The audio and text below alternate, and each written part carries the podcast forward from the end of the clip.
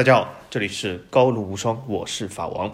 好，那么继上次的节目《比甲无双》完成了第一季七集以后，我们正如上次节目所说，我们进入了我们这个节目的第二季，也就是高卢无双的第一集。那么为什么要叫高露无双？我们上期节目在最后也是做出了阐述啊，主要是这个节目是主要是针对于啊泛法语文化圈的足球赛车及文化周边各类东西啊啊，其中呢啊是肯定是以体育文化赛事为主，呃，因为我们这个毕竟是在足球无双这个下面的子栏目，那么在这个体育文化里面呢，那么足球文化啊也是会是其中的一个重点啊，那么这个足球文化呢是主要是针对于法甲联赛、法乙联赛。以以及在比甲联赛中参加的啊这个法语区球队，那么高卢无双本来呢是我是打算是在比甲和法甲完全进行完以后啊，然后再做出高卢无双第一集的，因为呃今天在录制节目的时候，法甲最后一轮已经赛罢，那么法乙也已经结束，但是呢最后的呃保级附加赛还没有进行啊，那就是圣阿蒂安对欧塞尔，但是比展的这个季后赛还差最后一轮啊，所以说我这个高卢无双这个第一集呢是抢先了啊。一个礼拜抢先的发布，那为什么呢？啊，那这个原因啊，真的是不言而喻啊。为什么？因为今天这个有一件大事啊，是发生在这个整个泛法语体育文化圈里面的一件大事，就是姆巴佩的这个续约事件。所以说啊，借着这个姆巴佩的续约事件，我把高露无双提前一周啊正式发放，因为我们今天就来好好要谈一下姆巴佩这件事啊。那么谈完姆巴佩这件事呢，我们这个高卢无双正如之前说的，就是啊，不仅是说一些体育文化类东西，还会说一些周边东西。那么啊，今天呢，我会还讲一下卡塔尔与这个法国的关系啊，以及啊，稍微讲一下这个法国的这种赛车啊，或者是我平时所。自己经历的这种赛车文化啊，好，那么呃，由于这个内容实在过多，我们这个开场白不宜过长，我们就抢先进入这个正题啊。第一个正题就是什么？姆巴佩事件啊。今年呢，呃，是二零二二年，现在呢是二零二二年五月底啊。那么。大家其实回想一下，去年的今天，或者是去年的六月，发生一些什么事啊？我给大家梳理一下啊。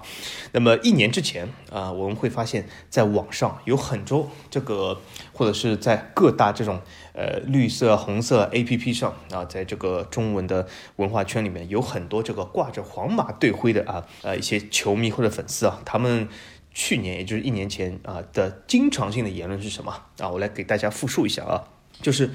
哎呦，法甲是第六联赛，在法甲就废了，是个人都要离开法甲啊。然后还还有说什么？哎呦，这个皇马，你看皇马现在我给你巴黎巴黎的脸，你不要啊，那么你就好了，你就等明年免签吧，嘿嘿嘿。哦，还有就是说什么？呃，这个姆巴佩这个球员就是我们已经皇马球员，我们已经跟他草签协议了，现在就是租借给巴黎一年，等明年租借期结束，我们免签姆巴佩啊。这个趾高气扬的高贵感啊，哎呦，我这个隔着屏幕啊，我都能够听得出来，或也能感受到这个气息啊，真的是非常高贵啊。那么好，这个所谓的这个趾高气扬、不可一世这个感觉呢，那么随这个时间的推移，我们进入了今年的一月，也就是今年年初或者是去年的年底，哎呦，这个高贵感啊，真的是。有过之而不不及哦啊，那么这些人哈，现在说了啊，哎呦巴黎，你看就是做一个舔狗啊，别人明明不要你，明明喜欢皇马，明明要去皇马，你做舔狗也没用啊，哎呦，在法甲那是肯定废了，哎呦，法甲范围这么多啊，这个不是把姆巴佩往外面推吗？哎呦，这个皇马已经和这个姆巴佩签约了，现在不宣布，只是给巴黎面子而已。哎呦，哈兰德、姆巴佩都是要抢着来皇马。哎，皇马明年的锋线，呃，哈兰德、姆巴佩、维尼修斯，啊，这个世界上有哪个队的防线是挡得住这条锋线的？所以说，你如果有的时候要给高贵球迷要设置一个这个门槛或者一个上限，我觉得这是有可能是世界上最难的任务啊。因为什么？高贵球迷的高贵感那是没有上限的。很多人讲这个马德里的天空是白色，他们这个天空。都是没有上限的，是在白色的外面还有他们这一丝的高贵感啊。那么好，我们再把这个时间轴往后推啊，推到了五月二十二日，二零二二年。哎呦，这个这个日子真的是个好日子！而且我为什么要把高卢无双提前发布啊？那是今天因为是多喜临门，就是我法王的心情特别的好，就是我就。发现啊，有的时候为什么一个平常的一天就能有这么多的好事同时发生呢？我真的是心情非常好，所以不做这高楼无双，我都没有办法压抑住自己的兴奋感啊啊！那么好，今天推到今天啊，哎呦，我打开这个网络，发现哎，这批人怪了，这批人好像是换了一批人一样啊！这批人现在说什么？哎呦，哈兰德去曼城没什么，没有雄心，这是因为皇马不屑于哈兰德，才不去竞争，哈兰德才只能去曼城啊，因为皇马只是盯住姆巴佩啊，后来没想到，哎呦，姆巴佩。姆巴佩，你永远别来皇马啊！你永远不配啊！你只认钱，没有雄心啊！哎呦，我们欧冠都比你多哎！你我们今今年就在呃巴黎啊，你的主场其实不是巴黎这个主场，所以说这个球迷还是要这个多看新闻啊。我们就在你的主场啊拿到这个欧冠，呃，姆巴佩。哎呀，你这个人实力不行啊！你就这么点实力啊，还不如我们的维尼修斯，不如我们的罗德里戈，有什么用？我们宁愿不要。哎呀，你就是叫钱巴配，钱和梦想，你就选了钱，不啦不啦不啦不啦！而且还有啊，他们这个所谓的这个皇马的第一喉舌报《阿斯报》这个什么喉舌龙塞罗发了这个两个视频，哎呦，真的是骂的，哎呀。真的是，我发现真的是这个当年诸葛亮骂王朗啊，不过于此啊。然后这个满篇的今年，呃，这个姆巴佩这个呃续约这个消息啊，呃，十几篇文章，而且而且啊有个特点，都是西媒发的，所以说西班牙媒体哎真的是。在厕所不过西班牙媒体啊，真的是，这个文章满天飞，然后下面就是骂，不停的骂，然后这个皇马球迷几千个皇马球迷这样刷屏，然后每一条出来，你看这个呃，比如说你说绿色 A P P 上这个评论都是几千条，不停的骂，我看了好开心啊，真的好开心，因为为什么？这真的是让我看到了高贵球迷心里彻底破防，最后的那丝无力的呐喊。哎呀，我看真好开心。我有时候在想，你高位球迷也有今天啊，我一点都不同情你们。为什么？你有今天那叫活该哈。那好，哎呦，这个是真的是有意思啊，有意思。那么我说一下哈，为什么高贵球迷有今天是活该？那为什么其他的球迷啊，今天就可以站出来，今天就可以来讽刺一下你这些高贵球迷？那为什么呢？很简单一个道理，因为不止。是这个整个世界哦，甚至是整个这个什么绿色、红色 A P P，不仅仅是你皇马球迷才有资格趾高气昂啊，是所有的球迷。所有球队球迷，包括再小球队球迷，我们都有啊，我们资格去嚣张或者去趾高气扬啊，不仅是皇马球迷。所以说，既然皇马球迷能够这样，那其他球迷大可如此，对吧？为什么好像就是哦，我感觉比你矮一头，哎呦，你这个老干部，哎呦，欧冠里面好像这个上面的这个苍蝇蚊子网好像比啊，苍蝇好像蚊子不织网，蜘蛛网对，好像你这个蜘蛛网比我们更厚啊，好像更厉害啊。这个世界是比蜘蛛网谁更厚的吗？这个世界是比谁拥有现在和未来，而不是过去啊！大家一定记住这件事啊。那么好，我们来看一下，我们这个各路的球迷真的是被压迫已久啊。就是刚才你看，为什么今天有这么大的反弹啊？法王也是觉得是非常的高兴，非常的舒服，而且面对这样的怒吼，他们吼得越厉害，我越开心。那为什么呢？就是因为真的是。很多路球迷被这种高贵球迷的压迫真的已久啊，就像这姆巴佩这个事件，很多这个皇马球迷啊，皇马球就号称中立的啊，理中客的皇马球迷说，你看我们这都是默默支持皇马，你为什么这样这样啊？我们根本就没有呃什么趾高气扬高，我们都是默默的支持，默默的爱。哎，你看这么多网上这些言论，我可以说的确不是你们发出来的，但是你们只能为他们而买单。啊，不好意思，为什么？因为你们是他们中的一员，对吗？就像有的时候我一直说，我机关枪开的时候，我把所有人都对面人都扫死了。怪只能怪你离他们站得太近。那为什么你离他们站得这么近呢？这个原因你自己知道啊，不必说出来。所以说你怪不了我机关枪扫死了你啊，只能说啊，你离他们站得太近。那么好，这么多皇马球迷啊，他们现在觉得什么？他们觉得就是说什么自己被耍了啊？因为为什么？他们觉得自己趾高气扬，自己是老干部啊，自己是什么豪门球迷，自己是不可一世的啊！你什么？你竟敢来耍我们？哎呦，这个真的是怒吼了，真的是啊，这个怨气冲天啊！啊，真的是，而且是这种什么感觉啊？就是我们经常性看到，就是这种所谓的屌丝求爱，这个女神失败后的这种怨恨感，这个怨恨感真的是非常的强大啊！所以。我看了非常的高兴啊，非常高兴。那么这种东西，这种压迫啊，其实我们为什么要被他们压迫呢？其实我问一下各法甲球迷，为什么要被他们压迫呢？凭什么呢？对吧？他们真的高贵了吗？他们不过就是呃看了一个所谓的这种豪门球队，自我代入成了豪门粉丝。他们为什么有一种高贵感呢？真的很奇怪。这我觉得啊，真的是要进入一个什么大学学院研究一下啊，会可以拿一个什么诺贝尔奖什么的，就是研究一下这些人为什么啊会这么高贵。我觉得是个呃非常让我呃百思不得其解的难题哦。就是因为我我实在搞不懂为什么会有这种代入感呢？对吧？皇马高不高贵，或者是任何一个俱乐部高不高和你有什么关系呢？对吧？你这个趾高气扬的底气是在哪里呢？哎，但是很多人说我就是有底气啊。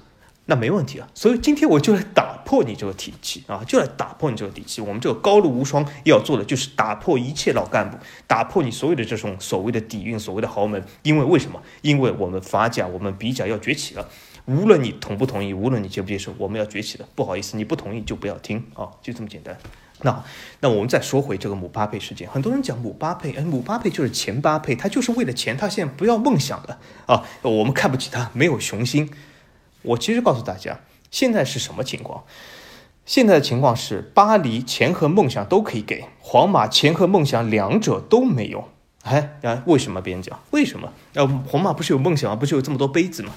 所有的杯子都是过去，你要日后去拿到更多的杯子，或者是给你这个平台，给你一个实现梦想的平台，你是需要用钱来打造的。皇马钱和梦想都没有，所以皇马是钱和梦想都给不了姆巴佩，而巴黎可以给他两样东西都给。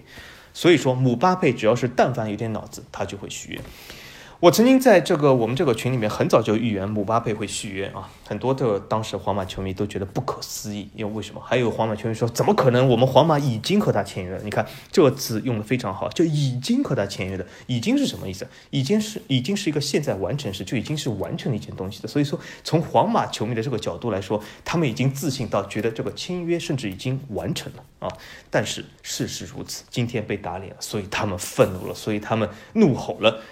所以他们无助了，所以他们无力了，所以他们要编造出各种各样的理由来贬低姆巴佩啊，来贬低这整个啊巴黎，贬低整个法甲，甚至是把这个追求不到女神的这个怨恨发泄在了网络上，发泄在了所有的这个巴黎球迷身上。但是不好意思，法王不同意你们啊，所以说。皇马是什么？皇马现在是一个什么样俱乐部？他既给不了钱，也给不了梦想，他只能画大饼。他的大饼当然画的还行吧，因为为什么？他有那几个老杯子，那几个老杯子能不能还喝东西？我很怀疑啊。但是这几个老杯子虽虽然是生锈的可以，但是他几个老杯子还在橱窗里摆着啊，所以说他就说我就可以画大饼。你看我拿到了很多杯子。啊，但是有的时候我们去问一下啊，就是你过去的，甚至是几十年前发生的事和现在有多大的关联啊？究竟有多大关联？我如果说我五十年前拿了五个杯子，代表我明天就能拿杯子，大家觉得这里面的关联是否牵强？我个人觉得是有点牵强，但无所谓，因为为什么？本来呃很多高贵球迷的生存赖以生存的这个基点就是所谓的底蕴啊，那么他们喜欢底蕴，那就底蕴。但是我告诉你，底蕴都是前人创造的东西，而今天和未来属于我们，我们自己去创造的东西，这比底蕴来的更重要啊！这就是巴黎，这就是法甲，这就是我们法国足球和姆巴佩一起要创造的东西。在巴黎，他能够有梦想，就是因为他能够自己创造、开创一个时代，而去皇马。永远就是活在那种所谓的底蕴里面，所谓的以前什么迪斯蒂法诺，所谓的什么乱七八糟这些人都梳个大包头一样人，土的掉渣的这些人的什么底蕴，呃，我反正是不去。但姆巴佩啊，我觉得他也是具备了，至少他的团队也是具备了啊各种脑子，所以说姆巴佩是拒绝了皇马，就这么简单啊。那么从另外一个角度来说呢，如果从这个我们这个足球粉丝角度来说，我只能说高贵球迷，你们趾高气扬惯了，但是不好意思，时代结束了，新王崛起啊！你们如果要继续高贵，那只能自找苦吃哈。但是新王永远不拒绝你们新来的加入，如果你们啊能够认清楚时代的形势啊，那么我可以告诉你，你今后痛苦会稍微少一点啊。好，那么所谓时代的形势是什么？我们再来看一下时代的形势。时代形势就是，现在连一些啊投资机构都是不看好西甲，而是看好其他。那为什么呢？我们来讲一下最近这个西甲比较有名的 CVC 事件，对吧？啊，这其实也展露了展露了这个皇马的自私啊，真的暴露无遗啊！为什么？因为皇马是为了自己拿不到他想要的钱啊，就是阻止 CVC 和西甲签约。虽然说的好听啊，说我们不能出卖今后五十年转播权，呃，我要这个给你鱼竿，不给你鱼。可是西甲那些俱乐部，除了黄萨进，除了那些大俱乐部以外，大家都已经快要破产，快要死亡，快要工资发不出来了。他，你给他一根鱼竿，也就是躺一个躺在床上奄奄一息、癌症晚期的人，你给他一根鱼竿。你想让他死，还是让他怎么样，对吗？皇马就是给这种理由，然后这些高贵粉丝，这些善于好像自己能够站在资本家一面，或者站在老板一面，善于去画大饼的高贵球迷，其实在生活中是一直被画大饼的人，他们非常津津乐道于画大饼，他们动不动就说你得做世界第一，你得有梦想，你先别拿钱啊。但是现实中的窘迫，让他们在足球上。在这个作为皇马粉丝上的这种变本加厉，是真的是有过之而不及啊！然后他们说：“你看皇马，你看这就是为了为西甲的未来啊，对吗？虽然你癌症晚期的奄奄一息躺在床上，但是我还是要给你根鱼竿啊，因为你有了鱼竿才能钓鱼啊。虽然有可能是你下辈子的事，但是我先要给你根鱼竿啊。”其实呢，说到底是什么？皇马为了这些钱斤斤计较，不顾其他西班牙球队的死活，就是要卡住这一，然后要起诉 CVC，要起诉西甲，怎么怎么样啊？就这些钱谈不拢。但是相反，同样的 CVC 入局，在这个法甲这次联盟这个商业化运作，对吗？呃，准备呃股份制上市的时候，CVC 的投入，对吗？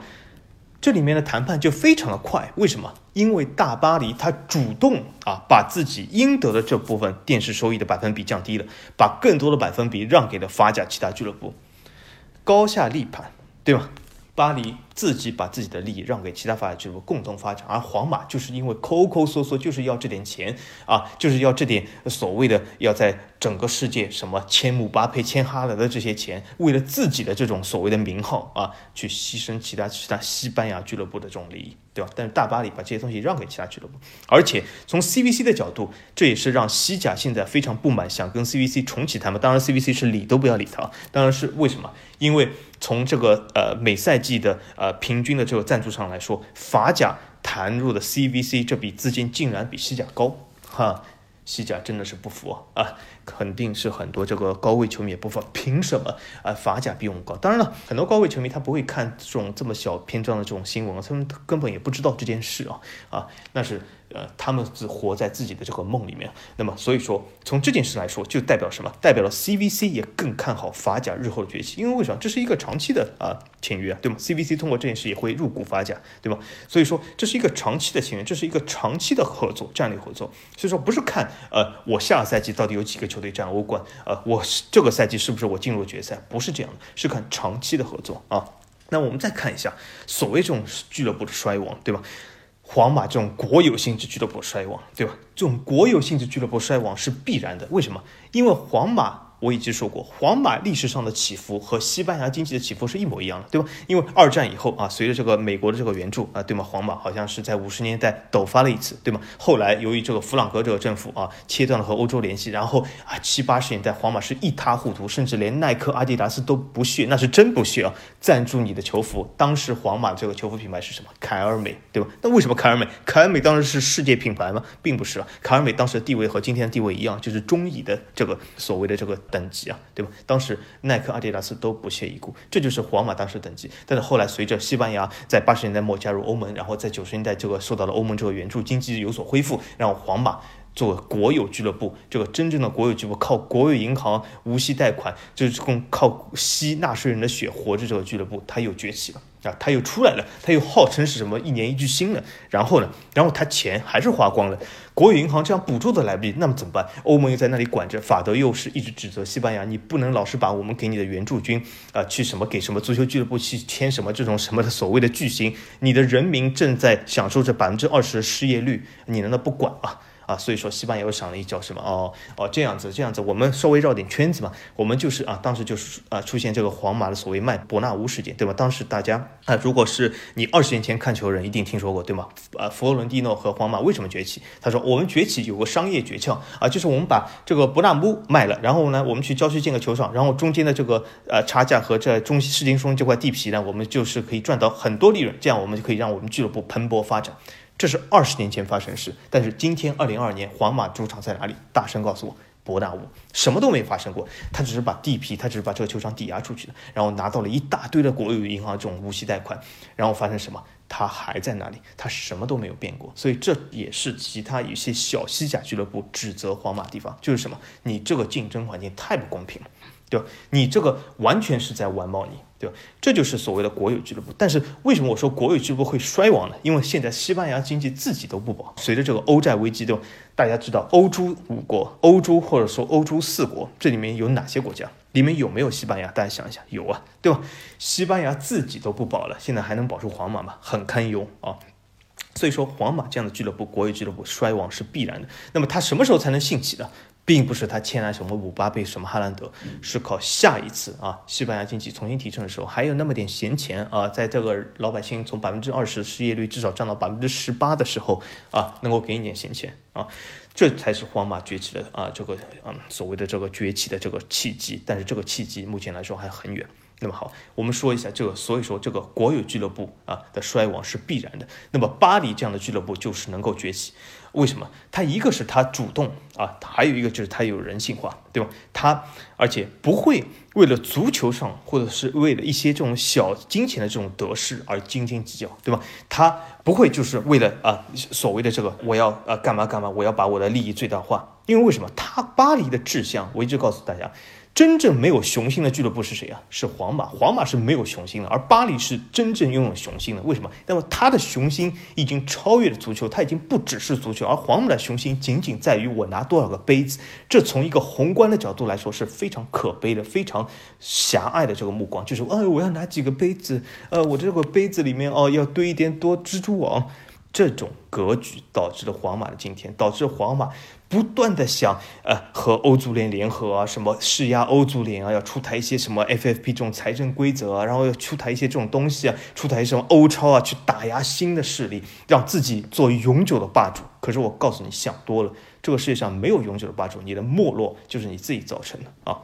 那么好，那么我们再来看一下这个巴黎，它怎么样有这种主动性的人文性的这种俱乐部？比如说，你看我刚才说的这个 CVC 的主动让利，主动让出自己百分比是一个，还有一个呢是什么？你看，今天是迪玛利亚在巴黎的最后一场比赛，全场欢呼，全场激动，迪玛利亚自己都哭了，进完球，就是这种人性化啊！我们看一下皇马把那些球员赶走的时候，巴萨在梅西离开的时候干了些什么？这就是皇马给他们这个结局。就是巴萨给他们这个结局，这就是号称什么儿皇梦啊！其实现在都是巴不得把什么贝尔、把什么阿扎尔赶走。贝尔和阿扎尔他们踢的好坏，这也是你皇马自己签约所要承担这个风险，对吗？而且贝尔、阿扎尔天天来踢球，他踢的好不？难道他自己不想踢好吗？是你没有能力让他踢好，对吗？你没有能力帮助他恢复。这你怪得了贝尔阿扎尔吗？对吧？贝尔阿扎尔难道当时加盟的时候没有这种所谓的梦想吗？对吗？贝尔为什么要说马德里在高尔夫球和在威尔士之后啊？因为只有高尔夫球和威尔士能够给他快乐，而你马德里给不了啊！就是那些这么多西梅，这么什么龙塞罗这种乱七八糟的什么各种各样的什么呃呃西班牙什么一台二台三台四台五台六台这种乱七八糟这种各路的厕所包，就是这种环境下。是我，我也没有梦想。我也说，我把法国，我把这个什么巴黎放在你这个皇马之前，对吧？这就是这个所谓的啊，皇马和巴黎真正的这个志向和雄心。所以巴黎才是真正具有雄心的俱乐部。但我们最后说到姆巴佩，姆巴佩他他难道是前巴佩是没有雄心吗？我可以告诉大家，姆巴佩的雄心是世界第一，绝对超过。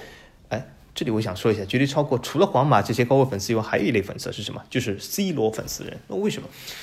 其实睿智的这个听众呃非常一针见血指出啊，皇马和 C 罗粉丝重合度非常高啊，的确是这两拨人几乎是一拨人啊，就是而且这两拨人最喜欢什么？就喜欢从这个赛季由于梅西的加盟，由于姆巴佩的这个呃转会这个波折。特别喜欢来黑法甲、黑法里啊，就这两拨人啊，完美的契合。但是我可以告诉你，这姆巴佩绝对比他们说的有雄心，而且姆巴佩是世界体育足坛雄心第一位。那为什么？有一个铁的名证是什么？他现在是从五月二十二日起，二零二二年五月二十二日起，他是世界体育收入第一名，毫无质疑的第一名，绝对性优势压倒第二名的第一名，这还不是雄心吗？如果你觉得这不是雄心，你给我拉出一个比他更具雄心的人，能够赚到他这么多钱吗？当然，有的时候球迷说出来，哎呦，这个钱，钱你一两亿就是一个数字而已，对吧？呃，说没错。中西部的民工也认为，你一个月赚一万五还是一万块，也是个数字，这就是看你的格局大小了啊。然后你看，很多人讲，哎呦，这个钱，呃，我们这个工作不是仅仅为了钱，我们是为了创下我们这个行业第一，我们是为了呃今后有成长机会。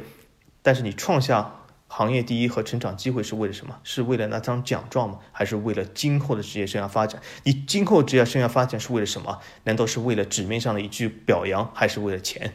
所以说，有的时候，呃，很多人说谈钱比较庸俗，但是没有办法，在如今这个社会里，无论你处于社会哪个等级，你都要被这个钱这件事所束缚。也就是说，你平时毕生的这个努力，你就是在把你的努力换成金钱，然后你用金钱去改善你的生活质量，改善你家人的生活质量，改善你的一切，或者你改善你后代的生活质量。但是归根结底还是这个钱。对吧？所以说钱庸俗嘛，或许有点庸俗，但是钱是每一个自命不凡人最终追求的东西。而且记住这句话，是每一个人，没有任何人可以幸免，包括那些亿万富翁，包括那些几十亿的富翁，他们每天都在为这个事业、为这个钱而忙碌。你不用说他们什么，呃，这个钱已经赚够了，觉得很多了，只是一个数字。每个人的格局不一样，就像梅西有一个四百人的团队要养，你有几人的团队要养，所以对你来说，或许拿一万块和拿一亿没有什么区别，但对梅西来说，拿一万块和每一亿的差距非常大，因为他四百个人团队要养啊。那么我们来说一下，这就是雄心，就是姆巴佩真正拥有的雄心，他是世界上最具雄心的球员。其实我法王来说，我并不喜欢姆巴佩。这点我要给大家澄清一下，我并不喜欢姆巴佩，我一直在我们这个群里说，我其实不太看好姆巴佩，但是他有雄心这件事和我看不看好他没有办法有任何的关联，因为为什么？我看不看好只是我的个人看法，但他有雄心是一件事实，他的世界啊，体育界不仅是足球，世界体育界收入第一也是一个事实啊，对吧？他如今这个税后的收入，这个签字费是前无古人，当然有没有后无来者？呃，或许会有。啊，因为为什么？因为我一直说，法国足坛、法国体育是永远是欣欣向荣、向前发展。我相信，呃，过不正多久，的确会有一个新的法国运动员，或者是摩托 GP 的夸德拉罗呢，对吧？都有可能来取代姆巴佩成为体育界的新王。但是目前为止，他就是新王啊。那么从这个呃方面来说，就是我虽然本人并不怎么喜欢姆巴佩，但是姆巴佩现在这个雄心是毋庸置疑的啊。当然，我本人喜欢那些球员，究竟是不是呃这么的厉害，这么的雄心？完全不是，因为为什么？我喜欢的又不是雄心，我喜欢的是我喜欢的观赏性的东西，我喜欢的我喜欢的足球，我喜欢的不是雄心啊！我雄心这件东西其实和我没有多大的关系，或许和很多人呃在骂战中的这个谈资很有关系，但是对我来说它不值一毛钱啊！因为为什么？我喜欢我喜欢的啊，并不是雄心。那么我们再来看一下这个，那为什么会有这么多的啊各种各样的各路媒体啊把这件事炒作如此？那就是，其实我们看一下，我们其实可以打开看一下，这里面所谓的这个媒体，百分之九十九都是所谓的西班牙媒体，或者是这种什么西班牙媒体人、什么记者，各种各样的东西。因为为什么？因为整个这个国家，整个这个媒体圈的文化就是厕所报，就是他们捕风遮影。也就是说，你去店里瞄了一眼东西，他就说，哎，你已经买了。就是这种捕风捉影，所以他们每一天都在炒作这样东西。你看，从去年的姆巴佩已经草签协议，到冬天已经签了，到现在呃签好了，但是没公布，到后来又变成不签了，变成骂战，又是呃各路刷屏。所以这些媒体一直在发放这样的消息啊，一直在好像是带这种节奏。这就是西媒一贯用的东西啊，甚至有些号称啊什么法媒的什么媒体人，包括什么最近这个这些天好像呼风放了这个什么莫里纳，他也是西班牙人驻法国的这种记者，就他本质上还是一个西媒。真正的法媒，我就说真正的法媒和姆巴佩本人和巴黎至始至终只发表了一篇新闻，就是什么今天发布姆巴佩续约，仅此而已。啊，就这么简单。但是西媒炒作了整整十二个月以上，他们炒作出什么东西？就是把这种趾高气扬的东西，最后炒作成愤怒来带这个节奏。所以说，这个格调之小，这个格局之小，有的时候我也是觉得，哎呀，为什么都是这样的媒体，会有这么大的差距啊？所以很奇怪，真的很奇怪。那么我刚才说到，今天为什么我要做这个高露无双第一集，而且是一集非常这样的一种简评节目来打开我们的高露无双呢？是因为今天是多喜临门，就姆巴佩续约这件事是一件，还有什么事？还有一件非常重要的事，就是里昂啊欧冠夺冠啊，这是里昂欧冠的第八冠啊，非常厉害，非常厉害，而且他是也是这个呃联赛的霸主啊。那么我可以这样讲，就是如果你讲这个。呃，很多皇马球迷，你看动不动都说我们有十三个什么欧冠杯子，我们有怎么怎么样。大家会发现到一件什么很奇怪的事情呢？他们从来不说怎么我们有西甲三十五个冠军，我们怎么怎么样。那为什么？因为西甲本身就是一个，哎呀。非常不入流的东西，所以说这种东西我估计连皇马他自己都不好意思提出来，因为为什么他不入流？因为他这种冠军三十五个，呃，其实说出来我都想笑，因为为什么这个三十五个冠军有好几个冠军都是拿机关枪进入更衣室逼别人就范的这种冠军，这种冠军真的是我觉得拿的越多是真的是越丢脸啊。那么从这种角度来说，你看。皇马他从来不说西甲，一直说我们欧冠什么什么，也就说什么，他让姆巴佩去一个联赛，这个联赛本身是没有价值、不入流的，他整天就说只能说欧冠，难道姆巴佩一个赛季就为了那十场比赛吗？对吧？你如果欧冠从小组赛打到这个所谓的这个决赛，哎，不就是那么十来场比赛多吗？对吗？然后姆巴佩一个赛季就踢这十来场吗？其他西甲都不踢了吗？对吗？那为什么姆巴佩要留在法甲？为为什么姆巴佩要留在巴黎？那就是法甲是一个欣欣向荣联赛，它是不是和西甲这样？法甲的冠军是重于一切。所以说，里昂他是在国内的霸主，他也是欧冠的霸主，他就是以法甲女足联赛为基础啊，诞生了一个超级强队。那么他今天巧了啊，真的是巧了。所谓的多喜临门是什么？那么第三喜来了，里昂击败的恰恰不是什么其他球队，不是英超，不是德甲，因为为什么在女足里面所谓的三强联赛就是法甲、德甲、英超啊啊，基本是以这个顺序排位。他今天巧了，击败这个对手是不可一世的巴萨。哎，别人讲，跟你讲这个呃女足联赛里面法甲、德甲、英超排前三，怎么就怎么巴萨怎么就变成不可一世了？这是因为为什么？这是因为很多高贵球迷他们的记忆力非常的短，我也不知道为什么他们的记忆力很短。这个或许也可以就医学专家来研究一下，他们记忆力十分的短。他们认为去年巴萨啊夺得了这个欧冠冠军，他们就是成为一个强队，但他们完全忽略了里昂在去啊去年之前已经拿了七个欧冠冠军了。他完全忽略这一点了，我不知道为什么，他们有可能是记忆力只能有十二个月，呃，当然记忆力短并不是一件坏事啊，有的时候你可以忘记一些悲痛的事，记住一些开心的事，也是一件好事。但是如今我可以告诉你，很明显，今天早上一件大喜的事，大家都可以记住，是吗？里昂击败巴萨夺冠。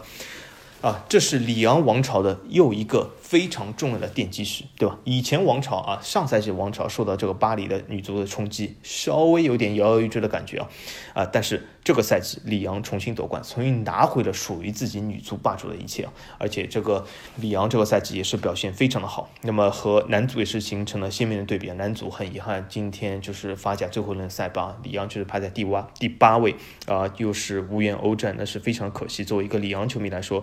呃，今天这个稍显有些郁闷啊，对吧？但是我知道，这里昂其实也是通过这件事，应该是不破不立吧？啊。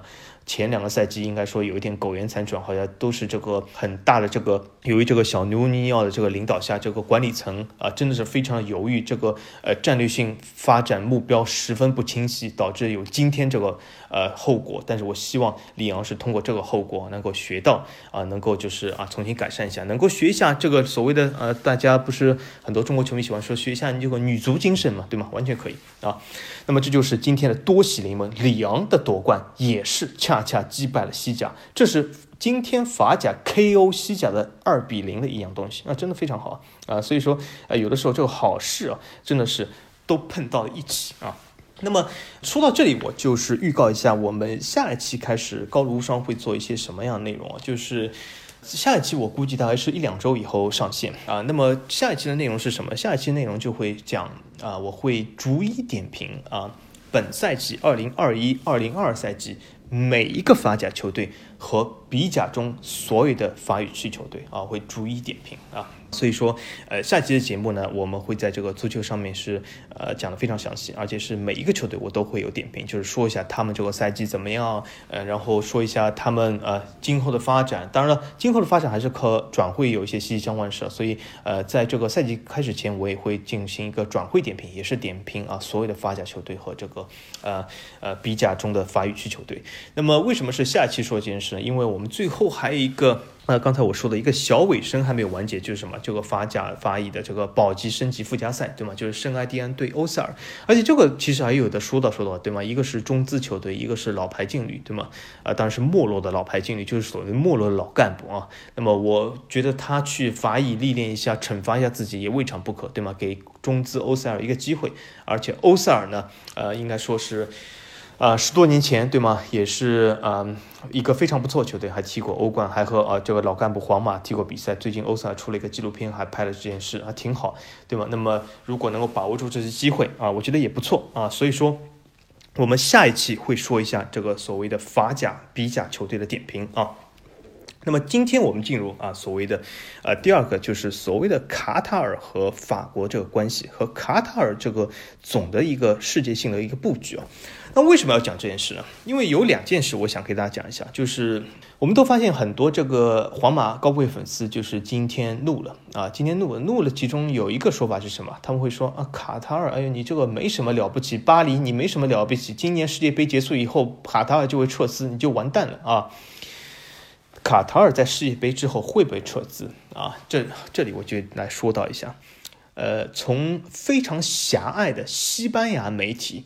和一些高贵粉丝的眼光里面，卡塔尔或许会撤资，因为为什么？他们的这个眼光，我觉得承受的东西有点有限啊，就是只能说是啊，局限在足球上面，而且和西班牙这个国家一样，因为西班牙这个国家真的是把太多的精力、太多的目光、太多的格局放在足球上，好像认为这个世界上所有东西都和足球相关。其实姆巴佩这件事啊，其实就这么点续约的事，其实就这么点足球的事。在法国和卡塔尔的这些关系里面，根本放不上台面，连一道开胃菜都不算，顶多算一个见面礼。那我告诉大家为什么？之前大家就知道。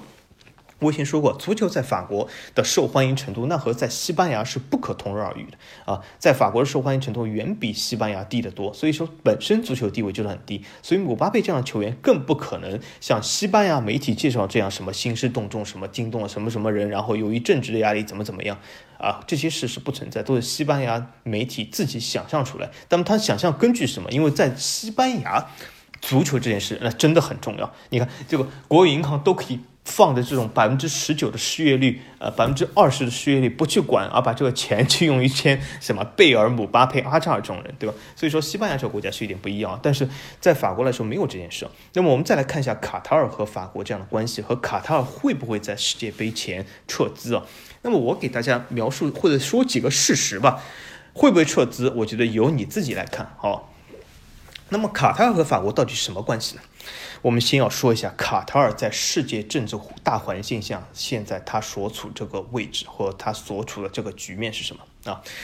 卡塔尔大家都知道是一个中东的非常呃有名有钱的一个产油国，它的国土虽然不大，但它的产油的人均的量是非常的大，所以它是一个十分十分高层富裕的国家。那为什么我要说高层富裕？因为它的其实呃和其他这种产油国一样，其实民众和高层的这个差距还是很大的啊。那么也就是它是一个十分十分高层富裕国家，也就是高层或者是卡塔尔主权基金是拥有非常多的钱啊。但是大家也知道石油这个东西对吗？啊，在现在这种大环境下，好像呃，看似好像这个发展的未来是十分有限，因此卡塔尔和很多石油国家一样，它都是啊计划能够做一个全球投资，能够改变啊自己这个国家未来的这个命运啊，所以说你肯定要布局大一点，这是其中卡塔尔的一个需求。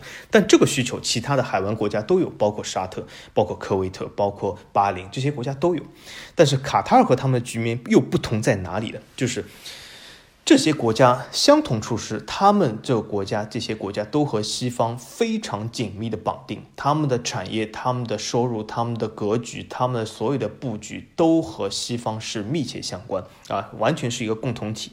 但是卡塔尔和这些其他国家的区别是什么？是沙特、巴林这些国家啊，包括阿联酋这三个都是英美的铁杆。啊，就是英美是他们的盟友啊，美英或者是那种英美都可以，对吧？有很多人讲这个美国比英国大，你得说美英也可以，美英是和他们的铁杆盟友，他们是战略性合作伙伴关系，而恰恰不好的是什么？是沙特和卡塔尔是世仇。他们在很多上面啊，一之前曾经断绝过外交关系，之前曾经封锁过，之前曾经巴林、阿联酋、沙特同时和卡塔尔断交，就是中间的冲突非常多。那么卡塔尔被这些国家所包围，它的总体来说在中东的生存环境是非常危险的，就有如当年的科威特一样，它非常危险。科威特其实比它还好，因为科威特还背靠了啊其他几个中东大国，卡塔尔在中东基本没有没有。啊，基本没有这个任何的盟友，这就是出现了一个问题。那么卡塔尔怎么办呢？卡塔尔刚才我说，它和西方的连接是非常紧密的啊，也就是说，它的这个盟友必须要是一个西方国家。但是西方国家里面，以这个美英为代表，西方国家又是和他的敌人、他的世仇沙特、阿联酋、巴林关系非常好，这导致什么？卡塔尔不可能。和美英建立起任何战略合作伙伴关系？为什么？美英他肯定是认为沙特这个体量更大，我肯定是站在沙特一边，和卡塔尔肯定是不可能走一条心的，而且沙特也不会允许美英和卡塔尔走在一起。那么卡塔尔怎么办？我们看一下这个联合国五常里面，除了美英以外，还有哪个西方国家？只剩一个，就是法国，也就是卡塔尔和法国形成这个战略伙伴这个关系，是卡塔尔的一个国策。啊，也就是在很早以前，卡塔尔就是确立了和法国这个彻底紧密的关系，因为法国是他们在背后一个西方大国的唯一的能够站在他们背后的一个盟友，一个战略合作伙伴啊。这个战略合作伙伴，而且需要相当的实力。那为什么？因为比如说卡塔尔，你可以你说你选一个西方国家，那你为什么不和这个德国联盟呢？那是因为德国的军事力量甚至还不如我们之前说的西班牙和波兰啊。德国在卡塔尔在中东根本没有力量保护它。在整个世界的航运格局上也没有办法保护它啊，因为德国的军事装备、军事规模、军事这个呃，所特别是海军是非常的小的啊，更别说保护卡塔尔的，他他自己都需要波兰来保护他啊。那么，所以说从这个局面来说，他不可能和德国联盟，那么是不是会和我们这个高位球迷最喜欢的这个西班牙联盟呢？这个，呃，我觉得高贵球迷听到这里自己都会笑了啊，所以说我们这里就不不多做阐述了啊。那么好，那么卡塔尔，所以说只剩下这个五常之一，非英美五常的西方唯一一个就是法国，也也就法国，它有能力在中东保护卡塔尔，而且它有能力为卡塔尔提供所有的军事装备啊。这个是所有的全面性的军事装备，并不是像比如说啊瑞典、德国一样，只能给你提供一些部分枪支啊，什么一些呃车辆型的，而不是这种大规模的啊舰艇啊，或者是呃大规模这样的导弹啊这种武器装备啊，它是所有的武器装备啊。因此，我可以告诉大家，卡塔尔和法国的联盟，我以几个事实、几个数据来告诉他们。大家他们的这个联盟是什么关系？首先，卡塔尔和法国签了一个条约，是法国是卡塔尔世界上唯一一个战略性联盟合作伙伴啊，唯一一个。第二个，卡塔尔加入了法盟，也就是法语联盟组织。法语联盟组织这个是什么？有点像英联邦组织，就是是法国和前殖民地一起形成这种组组织。但是呢，在现在这个后殖民主义时代，你你总不能说我这个是什么啊殖民地组成组织吧？但是很难听，对吗？那么法法国就把这个组织改成叫法语联盟，因为为什么都大家都讲法语嘛，都是前殖民地嘛，哈，所以叫法语联盟。而卡塔尔参加这个法语联盟，可是卡塔尔根本没有法语人口，但是他也要参加这个联盟，就是和法国呃要。高度的紧密融合在一起，就是他在二零一二年参加这个联盟啊，然后呢，他从二零零九年开始，卡塔尔的所有军事装备都是由法国提供啊。从二零零九年开始的一一批大的采购，它的目标就是在十年之内提升到百分之八十，而在今后的十年是变成完全由法国提供啊，就是所有的军事化由法国提供。啊，然后卡塔尔自从二零一二年开始啊，入局了这个很多的法国的这个呃投资啊，就是他进入法盟了以后，就是他彻底和法国的绑定嘛。他其实巴黎是他一个很小的投资啊，巴黎圣日耳曼是他一个很小投资。卡塔尔在法国其他投资是非常大的，因为为什么？他投入了呃所有的商业、媒体、酒店、震惊、地皮各种各样的投资。都在法国进行，呃，巴黎真的是众多鲨鱼中的一条小虾米而已啊。那么，为什么我说它是众多鲨鱼中的一条小虾米呢？我给大家一些数据啊，嗯，我们就说一下近年的吧。近年我们说一下近五六年吧。卡塔尔首先在二零一六年在法国投入了多少？光二零一六年一年投资了两百二十亿。啊，两百二十亿，这和现在什么姆巴佩签了什么一亿合同来比是有多大差距啊？啊，但是只是二零一六年一年两百二十亿，然后二零一七年卡塔尔在法投资又达到了一百四十亿。啊，一百四十亿，就是说，呃，二百二十亿，一百四十亿。然后呢，后来呢，在一八一九年又是投入了呃两百多亿，然后最最后到了巅峰是什么？二零二零年卡塔尔在法投资四百七十亿啊。后来在去年二零二一年，卡塔尔又又再在法国投资三百七十亿。这些加起来，其实我没有个计算机，我都算不出来了。但是好像看上去已经投资了一千多亿在法国。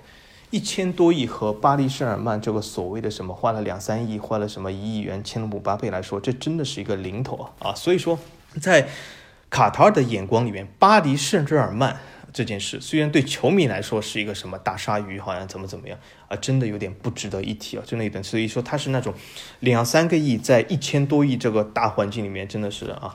啊，非常少。而卡塔尔对法的投资，它是涉及到，就像我刚才说的，涉及到各种各样的经济、能源、安全各种各样领域，包括二零一二年，对吗？他还在在这个巴黎郊区买了一个很大的地皮，用来兴建巴黎的体育城，用来兴建巴黎圣日耳曼的这个啊训练基地啊，这也是一块非常大的投资啊。所以说，他这个投资是不断的在进行。也就是说什么？也就是说，他的这个所谓巴黎或者所谓足球的投资。真的是不值一提的东西啊！也就是说，在很多球迷眼中，好像卡塔尔这个人、卡塔尔这个国家所有办的事，都是为了今年所谓这个世界杯。世界杯以后，他就呃不在法国的，不在巴黎投资的，可能吗？卡塔尔在法国的投资是一个长期战略性的，是已经历经十年多的这样一个投资，有和没有世界杯，他都要进行啊，甚至还会越进行越多，他会只会更深入的绑定啊，而且。这个东西呢，就是其实也是对双方都有利。比如说这次卡塔尔世界杯，唯一指定的这个酒店集团是什么？就是法国的雅高集团，对吧？法国雅高集团是我记得是世界上第二大酒店集团嘛，对吧？然后。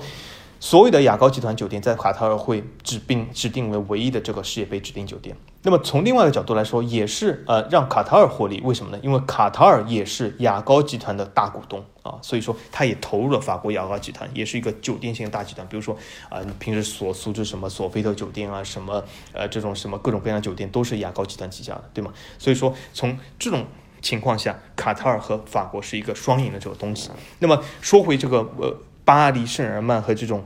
所谓的足球这种九牛一毛的这种小投资来说也不错，因为为什么？他通过这个啊投资建立了这在法国社区中，在法国这个民众中的一个很好的形象啊，所以说对这种形象来说，花了一亿、两亿、三亿，这真的是不是一个非常大的一个开销，对吧？对他整个一千多亿、一千五百亿这种大投资来说，这真的一亿、两亿、三亿不是一个很大开销，所以说他的这种投资不会因为任何的世界杯或者因为什么巴黎夺不夺得欧冠而进行改变。所以我我之前说了什么？巴黎的志向是什么？巴黎的志向，皇马的雄心只是在于拿几个欧冠。巴黎的志向根本是远超于足球啊！所以说，这个东西啊，这个志向谁高谁低，真的是一眼便知啊。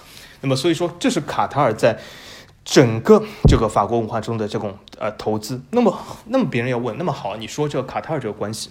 那么在足球世界里面，阿联酋你看投入了这个英国，卡塔尔投入了法国。那么为什么不是其他国家呢？这很简单，因为为什么在整个欧盟范围之内，其实有投资价值的、有长期的规模效应的投资价值国家只有英法德三个啊。那么因为德国这个德甲联赛和德乙联赛这个五十加一的这个特殊的制度，导致这些石油集团不会进入，所以说他们其实真正的投资的目标只有法国和英国。那么英国那么作为一个石油集团的一个投资重点，对吗？因为它呃受市场十分的开放，也是非常。好，那么另一个选择就是法国，所以说很多呃呃什么意甲球迷说什么呃巴林基基金来投资什么米兰，这首先这个巴林基金是要打引号的，那为为什么？就因为那个巴林基金只是一个在巴林的基金，不是巴林基金，真正的巴林基金投入也投入足球，投入什么？投入了呃这个巴黎圣日耳曼的同城德比对手就是巴黎 FC，对吧？那个是真巴林基金主权基金投入，对吧？也是一个中东基金。而不是投在意大利。那么意大利呢，就是一个在巴林基金。当然，这个基金最近也黄了，对吗？那是那那其实我一点都不惊奇。为什么？因为意大利的厕所包和西班牙厕所包有异曲同工之妙，就是你只要在这个商店五十米开外稍微瞄了那么一眼，它厕所包就是哎，你已经买了这个东西了，对吧？你看，这就是他们这个异曲同工之妙。所以说，米兰也是同样如此，就是呃，整天整天的，你看米兰。每一天都有新闻报道，今天看上谁，明天看上谁，要签了谁，已经签了谁，已经领先了谁，已经怎么怎么样，已经和球员达成共识，结果都是不来的，对吧？这就是，呃，这种。套路这种西媒、这种意媒的套路，我我不知道为什么很多球迷就是一而再、再而三的会吃着同样一套啊，这也是很很让我纳闷啊。就我们以前小时候看的漫画《圣斗士》都说了，同样招式不能对圣斗士使用两遍啊，对吧？但你这个西媒和意媒用同样的招式对你使用了几百、几千、几万遍，但球迷还在吃这一套，我真的发现真的是非常的有意思啊。那么，那么我我来说一下，就是再说回来，就是为什么法国成为了啊英国以外的一个阿拉伯的这种国家的投资的一个。重点的，那么这也要说回法国在阿拉伯世界的影响力和这个语言文化，因为很多人都是把阿拉伯这件事啊，在欧洲或者是怎么样看作一个负面东西，好像觉得哎呦，我这好多阿拉伯人好像是不好怎么怎么样。但是大家不要忘记一件事啊，阿拉伯世界的确它有一些这种非法移民，它有一些这种黑户口，对吧？但是它同样拥有相当可观数量的这个资金和土豪存在。对吧？你如果和阿拉伯世界没有这样的呃影响力，没有这个法国在阿拉伯世界这种领导力，这些阿拉伯国家为什么要投入法国呢？为什么他们认为在法国一样投资是靠谱的，是有沟通交流价值呢？就是因为本身法国就是在阿拉伯世界有非常大的影响力，对吧？所以有的时候你不能光看事物的一面性，你要看出法国其实的确是有一些这种阿拉伯的什么呃移民啊，尤其在马赛这些地方，对吗？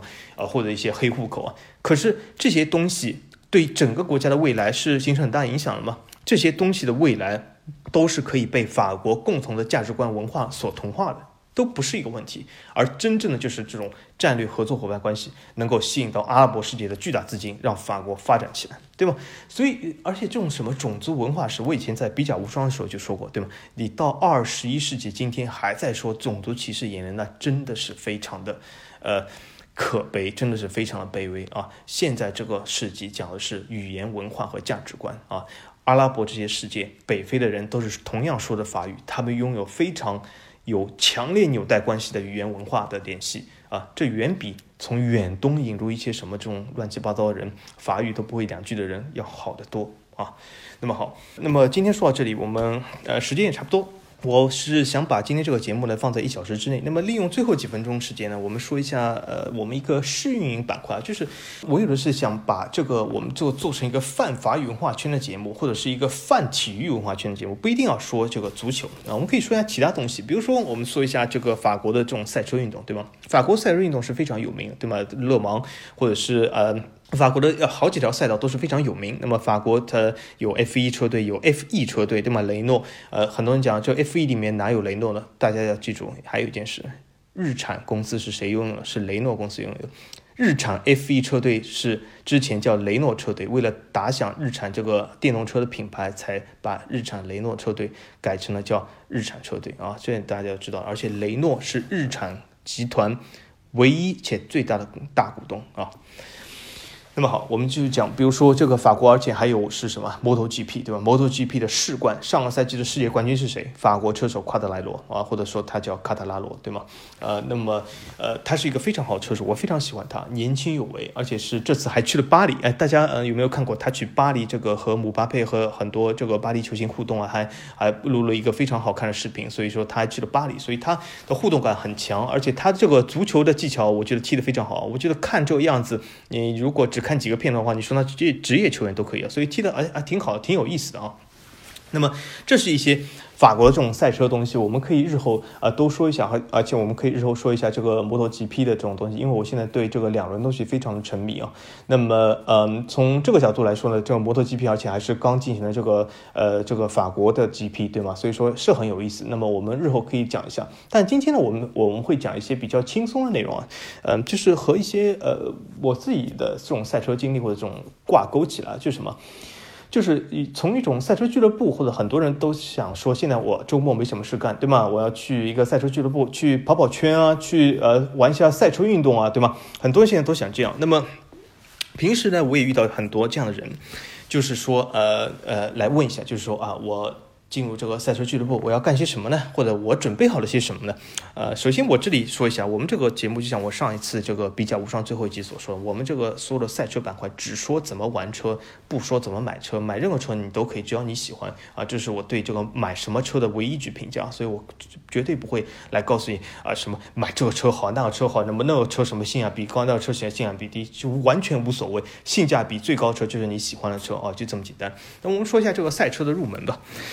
呃，说句实话，我给大家描述一个非常有趣的场景啊，就是很多人来这个赛车俱乐部，第一件事就问我，哎，你看，呃，我这个车，你看我是打算是不是要改一些什么进气啊，改一些排气啊，我要呃，是不是呃刷一下 ECU 啊啊，刷个一阶二阶啊，是不是我要改个这个刹车啊，我要改个避震啊，怎么怎么样？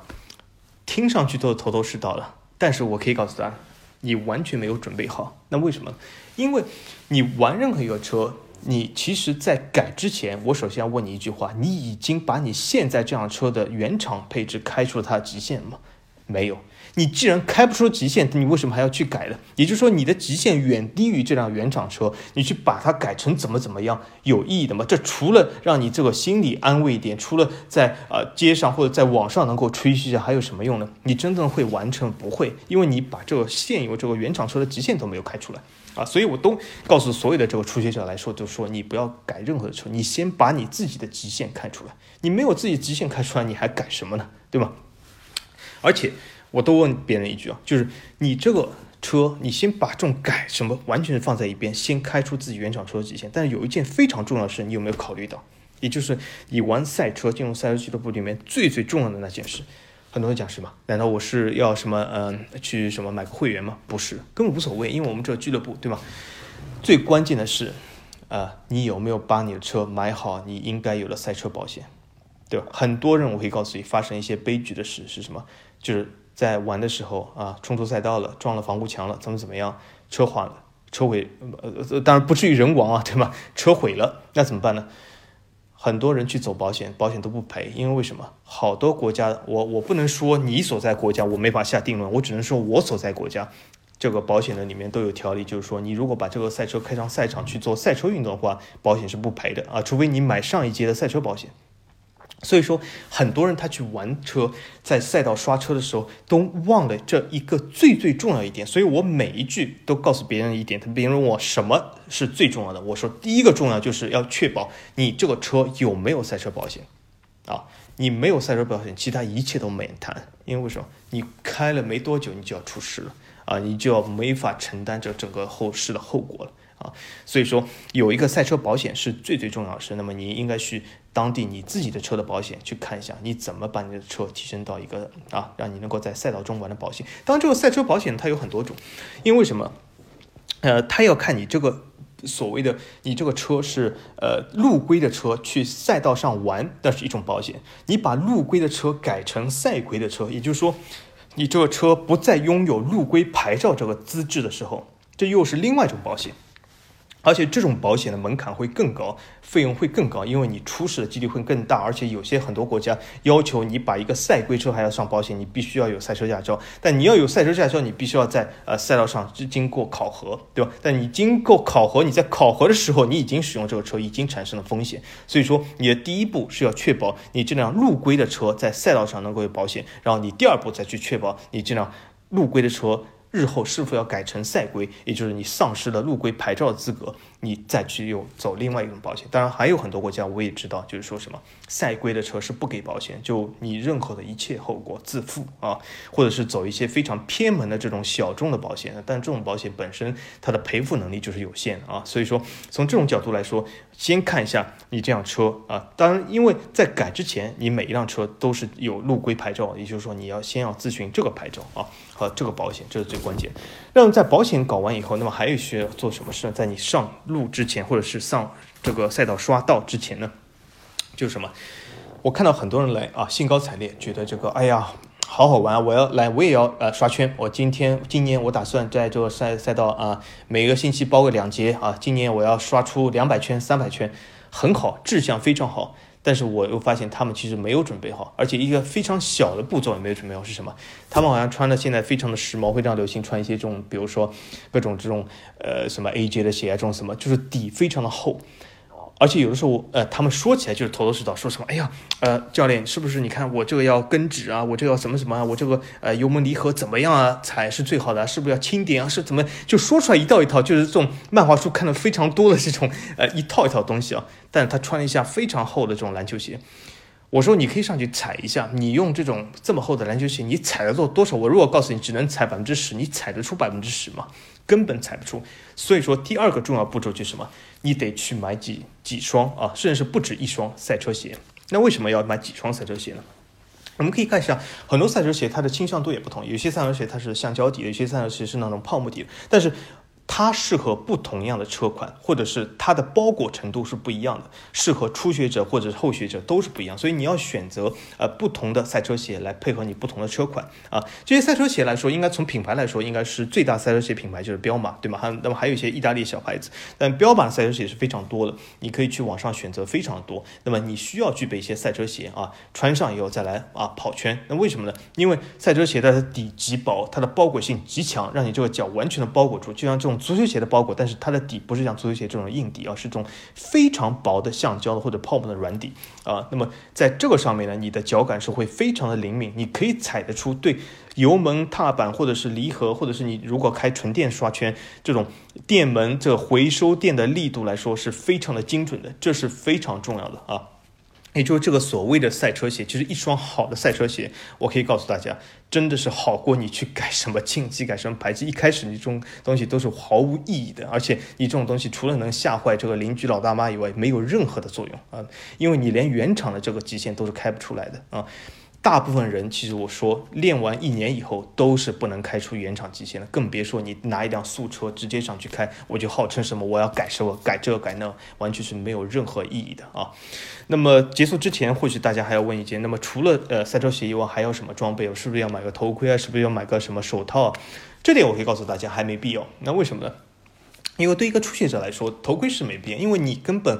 没有这个胆量开得出头盔需要上用的地方啊！因为为什么在赛道上刷快圈速，或者是有的时候开出一些这种呃比较有挑战性这种动作，这其实是需要需要胆量的。因为我也见过太多人是什么，平时号称街道上什么呃什么三环十六郎，什么非常的厉害啊，什么什么肯开开什么快车，但上了赛道以后，我发现他们这个油门不敢踩，刹车不敢踩，踩力度不够，转向不够，这种事非常的多。因为他们有的时候就因为这个速度感。一上来就怕了啊！这种时候你一开始用头盔还是没必要。当然呢，进阶以后，如果你是呃真的要改成一个赛规车，比如说你有了防滚架这种东西，你需要有一些头盔，对吗？但是一开始是完全不需要，而且你的安全带也没有必必要改成这种赛车安全带这种三点式，对吧？没有必要啊，完全没有必要，呃。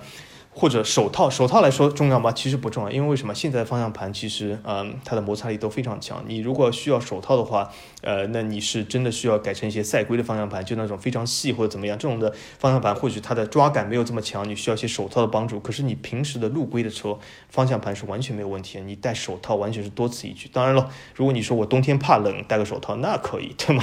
那是可以的。但除了这个唯一的理由以外，你买一副赛车手套是完全没有意义的啊。从初学者来说，那么日后呢？呃，我们这个节目还会越来越进阶，对吧？那么呃，下期节目我会说一下这个一些呃注意的。呃，新手注意的一些小技巧，对吧？那么可以慢慢的拓展，最后拓展成，比如说你开了一年两年以后，你真的要改一辆赛规的车，你改些什么东西，对吧？你怎么样来测试自己的极限？你需要一些什么样的装备？这我们日后可以慢慢谈。所以高路无双也是一个长期的节目，也和姆巴佩和巴黎的关系一样，是一个长期的合作伙伴关系，也和卡塔尔和法国一样，是一个。长期性的战略合作伙伴关系，所以我们这个高路无双喜欢我们所有听众，你们和法王一样，也是一个长期战略合作伙伴关系啊。所以说我们是这个呃细水长流，今后的路还很长，所以说我们可以慢慢的来听啊。所以说这个日后的这个呃内容还非常多，今天我们就不多加阐述。那么下一期啊，就像我之前所预告的一样，就是我们会讲一些啊。法甲和 B 甲这个赛季的一些点评啊，一些简单的点评啊，所以说好，那么第一集高路无双我们就到此为止啊，那么我们下期再见。